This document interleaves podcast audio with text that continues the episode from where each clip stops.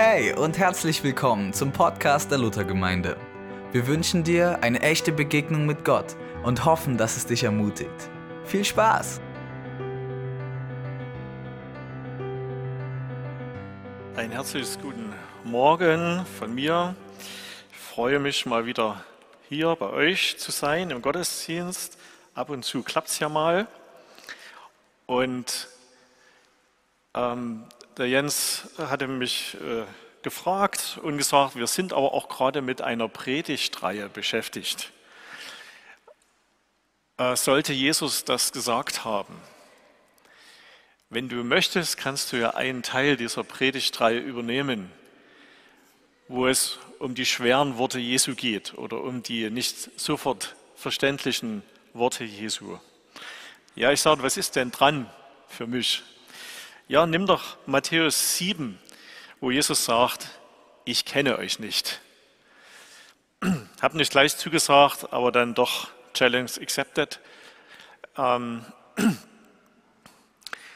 und ähm, habe mich dieser Bibelstelle gerne gewidmet. Genau. Und ich lese das aus Matthäus 7. Und der Herr segne uns dieses Wort.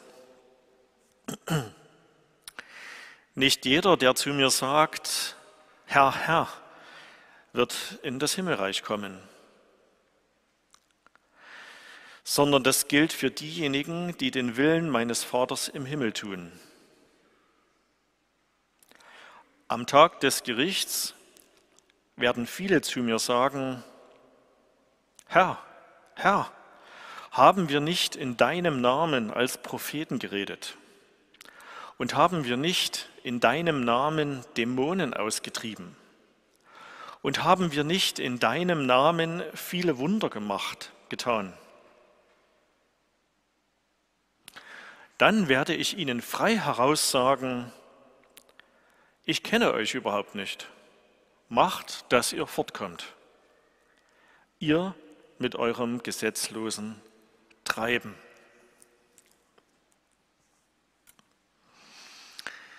Komm, Heiliger Geist, und schließe uns dieses Wort Jesu auf. Amen.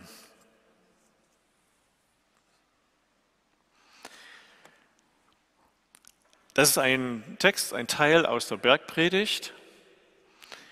Und die Bergpredigt enthält mehrere solche Provokationen, wo Jesus sich nicht scheut, unsere Sicherheiten in Frage zu stellen.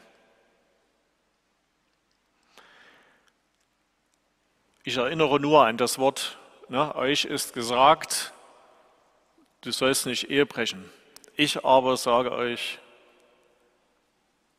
der begehrliche Blick auf die andere Frau ist schon Ehebruch oder der Anfang vom Ende. Oder euch ist gesagt, du sollst nicht töten. Ich sage euch aber, der böse oder negative Gedanke über den Nächsten ist der Anfang vom Mord. So provoziert uns Jesus in der Bergpredigt immer wieder, auch sonst manchmal. Und da steckt eine besondere Absicht dahinter, denke ich. Jesus führt uns an den Rand ähm, ja, unseres Lebenskonzeptes, unseres Lebensentwurfs. Irgendwann kann man doch immer noch sagen, ich habe doch niemand umgebracht. Ne? Aber Jesus bringt mich an den Punkt, wenn ich ihm zuhöre, wo ich sagen muss, okay, das trifft auch auf mich zu. Okay, jetzt hast du mich, da komme ich nicht weg. Und es ist wie, als würde Jesus uns immer an den Rand unserer eigenen Lebensvorstellungen unsere eigenen Verteidigungskonzepte, die wir um uns so aufgebaut haben, bringen, damit wir wieder offen werden für seinen Einfluss. Er sagt das ja nicht, um uns schlecht zu machen oder zu ditchen, zu dissen, sondern um eine besondere Beziehung zu uns gewinnen, zu gewinnen, in der wir nicht in Verteidigungs- und äh, Haltung und in Handelsbeziehung quasi äh, mit Gott treten, sondern wo wir angewiesen sind auf seine Gnade, auf seine Liebe und sie dabei aber eben auch entdecken. In diesem Zusammenhang möchte ich zunächst dieses Wort stellen. Jesus stellt gewohnte Sicherheiten in Frage. Und hier sagt er zu Menschen, die Jesus kennen, gekannt haben und in seinem Namen guten Erfolg hatten. Also von außen sah alles gut aus. Ich kenne euch nicht. Jesus erzählt uns das natürlich nicht umsonst. Es ist ja ein bisschen eine konstruierte Situation. Er sagt, da ist dieses Gericht, auch an den Gedanken müssen wir uns gewöhnen, es wird ein Gericht geben. Ja. Ähm, also die Liebe Gottes und die Liebe des himmlischen Vaters bedeutet nicht, dass alles unter den Teppich mal gekehrt ist und Friede, Freude, Eierkuchen entsteht, sondern Gericht Gottes bedeutet ja, dass das Böse erschüttert wird, dass das, was gegen Gott steht, sich erhebt in Stolz und Abgrenzung oder im Aushandlungsdingen, die wir manchmal so haben mit Gott, äh, dass sie ans Licht kommen und auch, dass Wahrheit über Ungerechtigkeit ans Licht kommt. Also ich denke mal, für Menschen, die sehr viel Leid in ihrem Leben durch andere Menschen erfahren haben, ist der Tag des Gerichts wahrscheinlich auch heilsam, weil sie sehen, was, äh, weil sie merken, dass das verborgene Leid oder die verborgenen Täter auch ans Licht kommen werden. Und so bleibt die Frage heute Morgen für uns und für mich, kann mich Jesus mit diesem Wort, ich kenne dich nicht, erschüttern? Kann er mich jetzt an den Rand meines Lebenskonzeptes bringen? Wenn Jesus das macht, will er immer Platz schaffen für Neues. Unser, unser Inneres, unser, unser Herz ist wie eine Gaststätte, die voll belegt ist. Da sind alle Tische voll belegt. Und wenn Gott kommt, gibt es keinen Platz. Da muss man erstmal einen Wind durchs Restaurant fegen und äh, ein paar andere müssen gehen, damit Platz für Gott wird. Das Vergleich hinkt ein bisschen, aber vielleicht so ähnlich. Genau. Was muss Jesus tun, um dich zu erschüttern zu können? dass du offen wirst für neue Gedanken, ähm, für seine Wege und äh, aus religiösem Geist, also aus diesem Erfolgsdenken und äh, Handlungs, äh, Aushandlungsgesprächen in unseren Herzen herauszukommen Jesus erzählt ja hier von einem Gespräch. Ne? Also die sagen erst, Jesus, wir haben doch mit Erfolg in deinem Namen gehandelt. Und wir haben doch, und wir haben doch. Das heißt, du müsstest uns doch jetzt kennen. Und er sagt, ich kenne euch nicht. Es gibt also ein Leben als Christ, es gibt also ein Kennen Jesu, bei dem ich vorbeigehe an dem Eigentlichen. Und ich denke, dass das, was Jesus hier offenbaren will, ist, dass, da, dass das manchmal in unserem Leben so stattfindet. Äh, Gott, du müsstest doch so sein. Und wenn ich so um Heilung bete, dann müsste doch das und das geschehen. Und wenn ich auf der Konferenz war, wo ich gesehen habe, wie dies oder jenes läuft, dann müsste das doch bei uns genauso gehen und so weiter. Also ich habe eine Vorstellung von Gott und die möchte ich dann auch leben. Und manchmal geht es gut, manchmal nicht, aber ich denke, dass Jesus hier mit dieser Bibelstelle in unsere, äh, in die Festlegungen, so, die, in die wir manchmal kommen, so hinein will, wo wir dann auf einmal ganz genau wissen, wie Gott ist und ganz genau wissen, wie Jesus wohl sein müsste. Mir ist das übrigens mal passiert. Ich weiß nicht, ob ich das hier in einem Gottesdienst schon mal erzählt hatte. Nur ganz kurz. Ähm, ich hatte mal eine Erweckung erlebt unter jungen Leuten. Und das war eine schöne Sache und habe mich von Gott da reinführen lassen und durchführen lassen und viel tolle Sachen erlebt. Und dann kam ich in ein neues Umfeld und war ganz traurig, äh, dass Gott keine Erweckung schenkt. Und weil ich nämlich dachte, Erweckung sieht so aus, wie ich sie schon mal erlebt hatte. Was ist da passiert? Da hat sich ein Bild, wie Gott sein müsste und wie Gott handelt, zwischen Gott und mir reingeschoben. Und ich habe Gott immer festgelegt, so zu handeln, wie ich ihn kenne, mal einmal kennengelernt habe. Und das jetzt von hinten reingesehen, hat mich das blind gemacht und auch äh, die Vollmacht genommen, in einer neuen Situation, wo Gott eben ohne Schema neu handelt, sein Handeln zu sehen und auch zu schätzen und auch mich auf neue Wege führen zu lassen. Es war ein längerer Prozess ähm, mit den inneren Unzufriedenheiten sozusagen vor Gott zu verhandeln, bis Gott gnädig war und äh, den Götzendienst daran offenbart hat. Ne? Man tut dann ein Bild von Gott folgen anstatt Gott. Und ähm, Genau, aber es musste einiges passieren, bevor ich bereit war, darüber nachzudenken. Und ich könnte mir vorstellen, dass Jesus das hier meint. Vorsicht, ihr Lieben, die ihr mit mir leben wollt. Ihr, machen, ihr macht euch gerne Bilder von Gott und Gottes Handeln, aber die tragen nicht in die Zukunft. Einen anderen Gedanken dazu möchte ich aber dennoch vertiefen. Wie passt das eigentlich, ähm, dass Jesus sagt, ich kenne euch nicht, dass es so ein Gericht überhaupt gibt und dass man so in die Falle tapfen kann? Wie passt das eigentlich mit dem Wesen Jesu zusammen? Sind nicht Passt, wie passt das zu den Worten, also hat Gott die Welt geliebt, dass er seinen eingeborenen Sohn gab, damit alle gerettet werden, die an ihn glauben? Oder wie passt das zu dem Wort, Gott versöhnte die Welt mit sich selbst durch Jesus Christus? Und das sagt Paulus, ne? und sagt dann, und wir sind unterwegs und rufen die Leute zu den Leuten, lasst euch versöhnen mit Gott.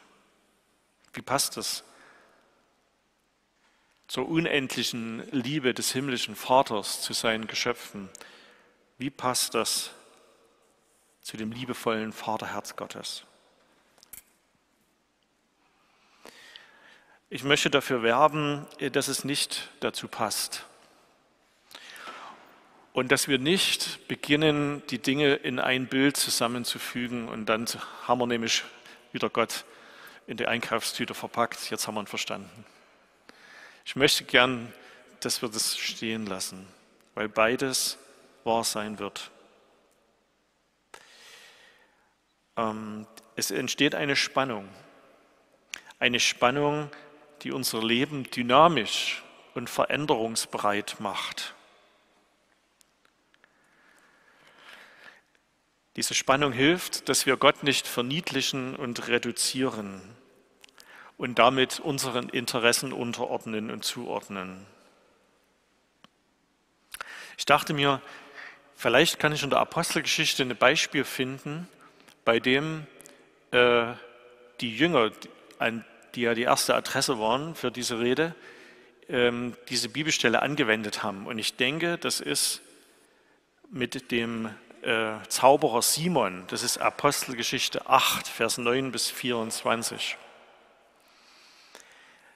Der Zauberer Simon bekehrt sich aufgrund der evangelistischen Predigt von Philippus. Und er ist immer bei Philippus und staunt, wie Gott den Philippus in seinem Dienst segnet. Also ein bekehrter Zauberer, nicht schlecht. Aber er hat einen tiefen, tiefen, tiefen Umwandlungsprozess in seinem Leben noch vor. Es kommt dazu, dass die Apostel aus Jerusalem kommen, um die, die sich durch Philippus Predigt bekehrt haben, äh, dass sie den Heiligen Geist empfangen. Das hatte noch gefehlt. Und die Apostel legen ihnen die Hände auf und sie empfangen den Heiligen Geist. Drückt es sich meistens im Sprachengebet, im prophetisch Reden, in ähm, Auslegungsgaben der Heiligen Schrift und so weiter aus. Und ähm, da sagt der Zauberer, ehemalige Zauberer Simon, das ist doch cool. Diese Gabe, den Heiligen Geist zu verleihen, äh, den, die hätte ich auch gerne. Und bietet den Aposteln Geld an, um diese Gabe zu bekommen. Und da rastet der Apostel Petrus ein bisschen aus. So im Unterschied zu mir kann er das gut. Und ähm, sagt, du bist hier völlig auf dem Holzweg. Eine sehr scharfe Reaktion ähm, gegenüber dem Simon.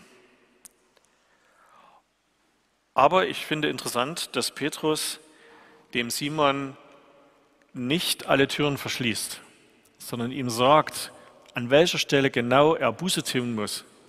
Er sagt ihm, dich treibt der Neid. Du hast Jesus schon anerkannt in deinem Leben, aber dich treibt der Neid. Ja, Simon war kein Zauberer mehr, er war schon Christ quasi. Ein Mann des Weges Jesu. Dich treibt der Neid. Du hast jetzt einen tiefen, tiefen Weg der Buße vor dir. Denn du wolltest die Gabe Gottes mit Geld kaufen. Was dich treibt, ist Gier, Neid, Macht. Und ich könnte mir vorstellen, dass äh, Petrus hier eben äh, diese, dieses Wort Jesu im Hintergrund hat und weiß, was für eine Gefahr in dem liegt, was Simon hier tut. Er spürt es durch den Heiligen Geist und er spürt es, weil er die, Jesu, die Lehre Jesu im Herzen hat. Aber er lässt ihm diese Umkehroption.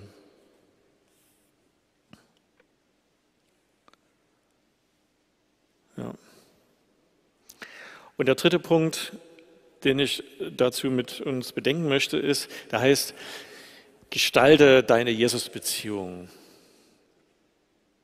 Gestalte deine Jesus-Beziehung oder investiere in deine Jesus-Beziehung. Und äh, das wird nicht ohne Schmerzen abgehen und ohne Veränderungen unseres Denkens, Fühlens und Handelns, ohne Reinigung des Herzens. Aber das ist eigentlich ein total schöner Prozess, wenn man sich mal darauf einlässt. Ich schätze wirklich ganz sehr, wie wir in unseren Kreisen von der Liebe Gottes reden, wie wir innere Heilungsseminare haben oder hatten, ist, glaube ich, jetzt ein bisschen zu den Profis gewandert, aber zumindest gab es das mal. Und ich schätze es sehr, wie wir die Liebe Gott, über die Liebe Gottes reden, wie wir das Vaterherz Gottes bekannt machen und darüber erzählen. Wie wir unsere Vergangenheit und die Schmerzen und Wunden unserer Seele in das Licht des Vaterherzens Gottes bringen. Und da sollten wir auch auf keinen Fall nachlassen, auf die Menschen zuzugehen und mit ihnen zu beten um innere und äußere Heilung. Das hat Jesus auch getan. Und wir setzen seinen Dienst fort. Aber genau äh, wie Jesus es auch seinen Jüngern zugemutet hat, zu sagen, es gibt durchaus den Fall, dass ich dich nicht kenne. Oder ihnen zu sagen, wer, wer mir nachfolgen will, dann nehme sein Kreuz auf sich täglich. Das sage ich natürlich nicht zu jemandem, der schwer belastet von Missbrauch emotionaler oder anderer Art ist. Das versteht er miss.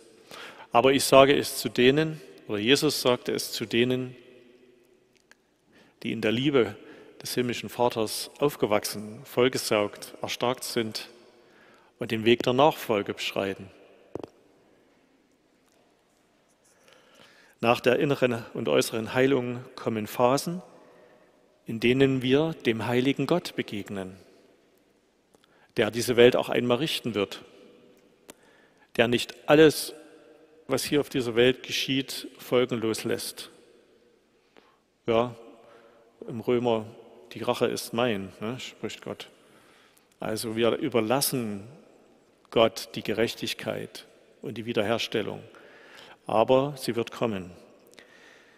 Es ist äh, gefährlich, in die Hände des lebendigen Gottes zu fallen. Und er bleibt auch in einer gewissen Weise der ferne Gott. Nur durch Jesus und nur bei Jesus können wir ihn Vater nennen. Und diese Heiligkeit Gottes, ähm, wir feiern sie, glaube ich, im Lobpreis. Ich verstehe ihn zumindest so. Und ich nutze, so oft ich im Lobpreis Gelegenheit sein kann, um meine Augen mal wieder von mir wegzurichten auf Gott. Anbetung ist von sich wegschauen und Gott anschauen. Das ist ein Prozess, der zur Jüngerschaft gehört und der uns hilft, ähm, in Jesus, dem lebendigen Gott, zu begegnen. Und äh, der uns helfen wird, diesen Umgestaltungsprozess, den Jesus mit uns vorhat und den Jesus auch in der Bergpredigt ganz sehr seinen Jüngern zumutet, äh, zuzulassen. Also da muss nicht viel Aktives sein, unser Leben ist sündig genug. Äh, da wird Jesus selber aktiv werden und wir werden es merken, dass er an uns arbeitet. Mit allem, was in unserem Leben geschieht. Und so bekommt auch das Schwierige in den Sinn. Ja, das, das, das Blöde und Dumme und Schwierige und Belastende und Dunkle und Schwarze ist in sich sinnlos. Leid ist in sich sinnlos. Aber Jesus lebt und die Auferstehungskraft Jesu trotzt allem den Sinn ab. Für mich selber ist nochmal wichtig, dass die Gestaltung der Jesus-Beziehung nicht aus Angst heraus geschieht, in dem Sinne, hoffentlich sagt Jesus nicht zu mir, dass er mich, dass er mich nicht kennt. Und weil ich davor Angst habe, muss ich jetzt irgendwas tun. Der Weg führt in die Irre gestaltet, wir gestalten unsere Jesus-Beziehung aus Respekt, aus Gottes Furcht, aus Respekt würde ich das mal nennen.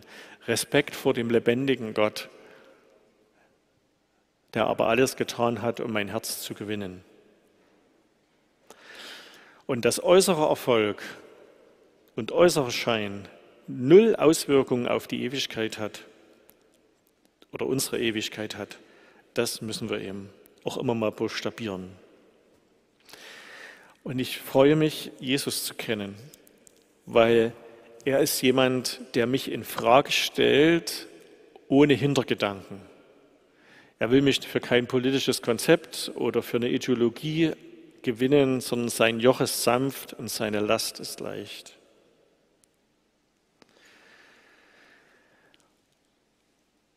Heute früh in einem Gespräch beim äh, Frühstück mit meiner Frau, da hat sie gesagt, hat sie mir irgendwas erzählt und dann hat sie zu mir gesagt, ah, jetzt bist du wieder ausgestiegen, ich merke das. Wahrscheinlich wollte sie irgendwas von mir. Und ähm, was ich nicht so gerne mache oder so. Also von Menschen lasse ich mich, mich hochsensibel, wenn ich merke, hier versucht mich jemand irgendwo in irgendeine Richtung zu schieben. Ähm, aber Jesus hat es irgendwie geschafft, ab und zu diese Barriere zu überwinden, weil ich ihm vertraue, weil er es gut meint und keine Hintergedanken hat, sondern ähm, mich ja sowieso schon ins Tiefste hinein kennt, alle Abgründe kennt und den besten Weg für mich hat. Dazu lade ich euch auch heute ein. Lasst uns beten. Jesus, du kennst uns schon. Natürlich kennst du uns in alle Tiefen. Lass die Erschütterung dieses Bibelwortes tief auch an uns ran und gib uns den Mut, uns erschüttern zu lassen von dir.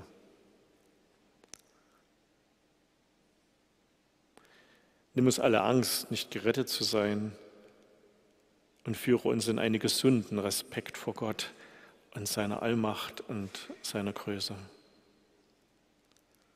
Danke, dass wir zu dir gehören können und das jetzt im Abendmahl auch feiern. Amen.